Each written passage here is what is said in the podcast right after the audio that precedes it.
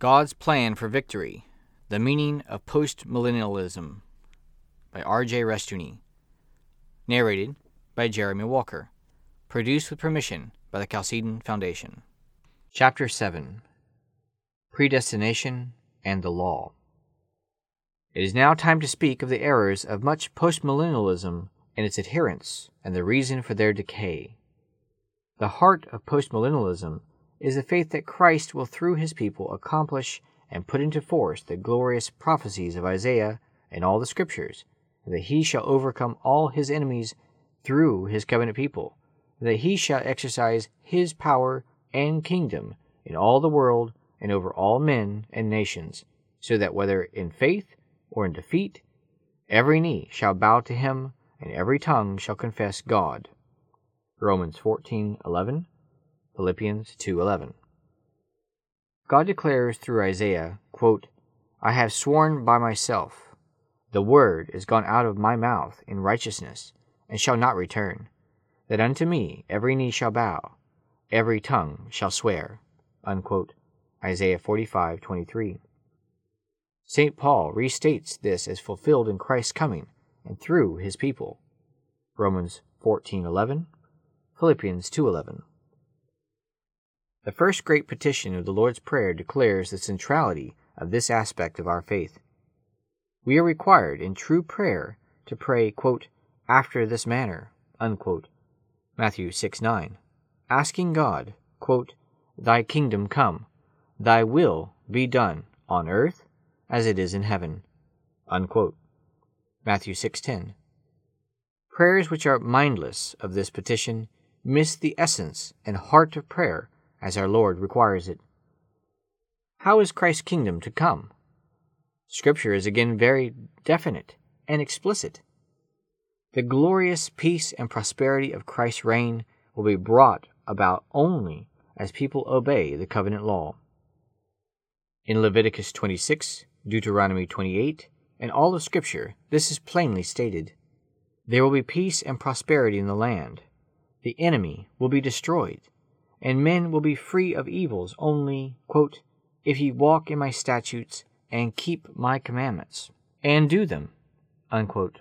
Leviticus 26:3. The obedience of faith to the law of God produces irresistible blessings. Quote, and all these blessings shall come on thee and overtake thee, if thou shalt hearken unto the voice of the Lord thy God. Unquote.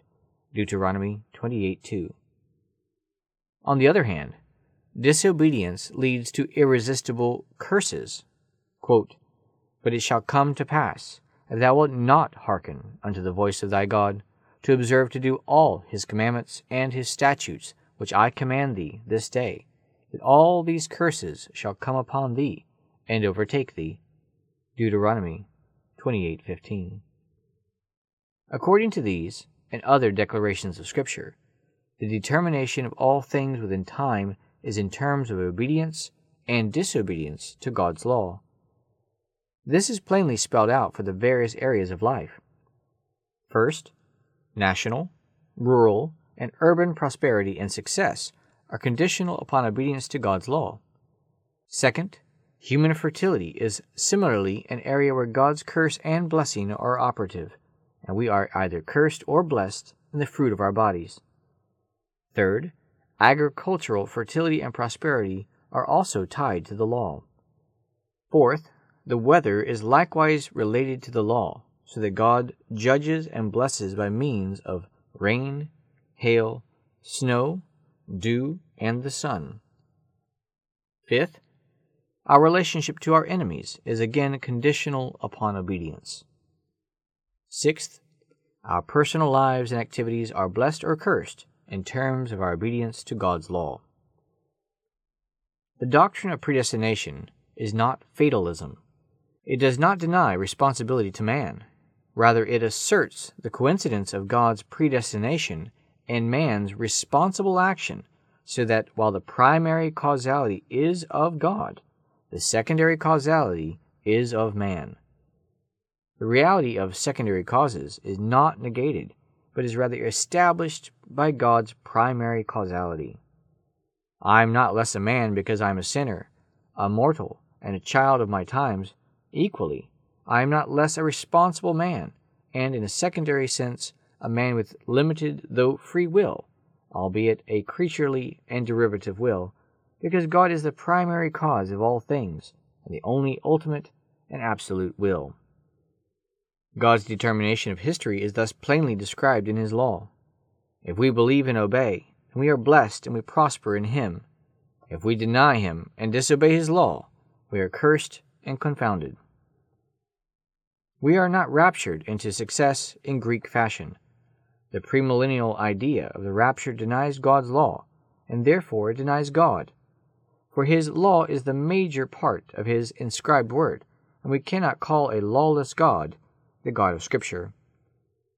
The amillennials deny any victory in history, and thus deny the very form and nature of God's predestination of history, so that their doctrine of predestination becomes a formal, hollow shell.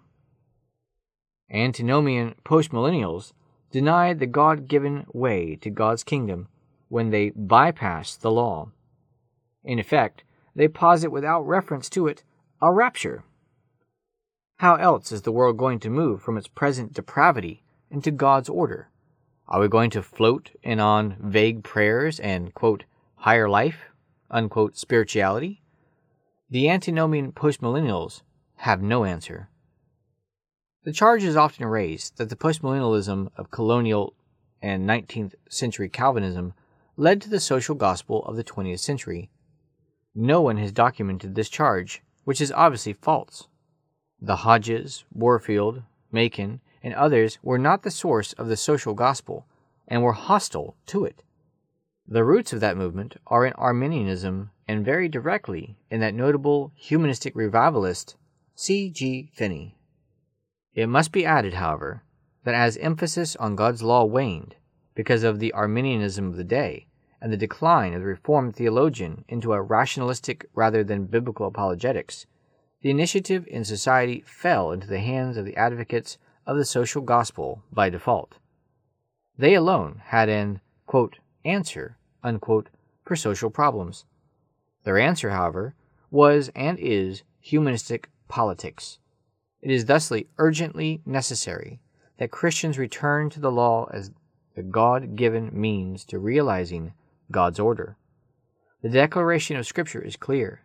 Quote, and thou shalt not go aside from any of the words which I command thee this day, to the right hand or to the left, to go after other gods to serve them. Unquote. Deuteronomy 28:14. To deny God's law is to deny him and his kingdom and to serve other gods and another faith. This we have been doing and calling it, quote, of the Lord. Unquote. Is it any wonder we are under judgment? We need to pray with the psalmist. Quote, the earth, O Lord, is full of thy mercy. Teach me thy statutes. Unquote. Psalms 119:64. God has a plan for the conquest of all things by his covenant people. That plan is his law. It leaves no area of life and activity untouched, and it predestines victory. To deny the law is to deny God and his plan for victory.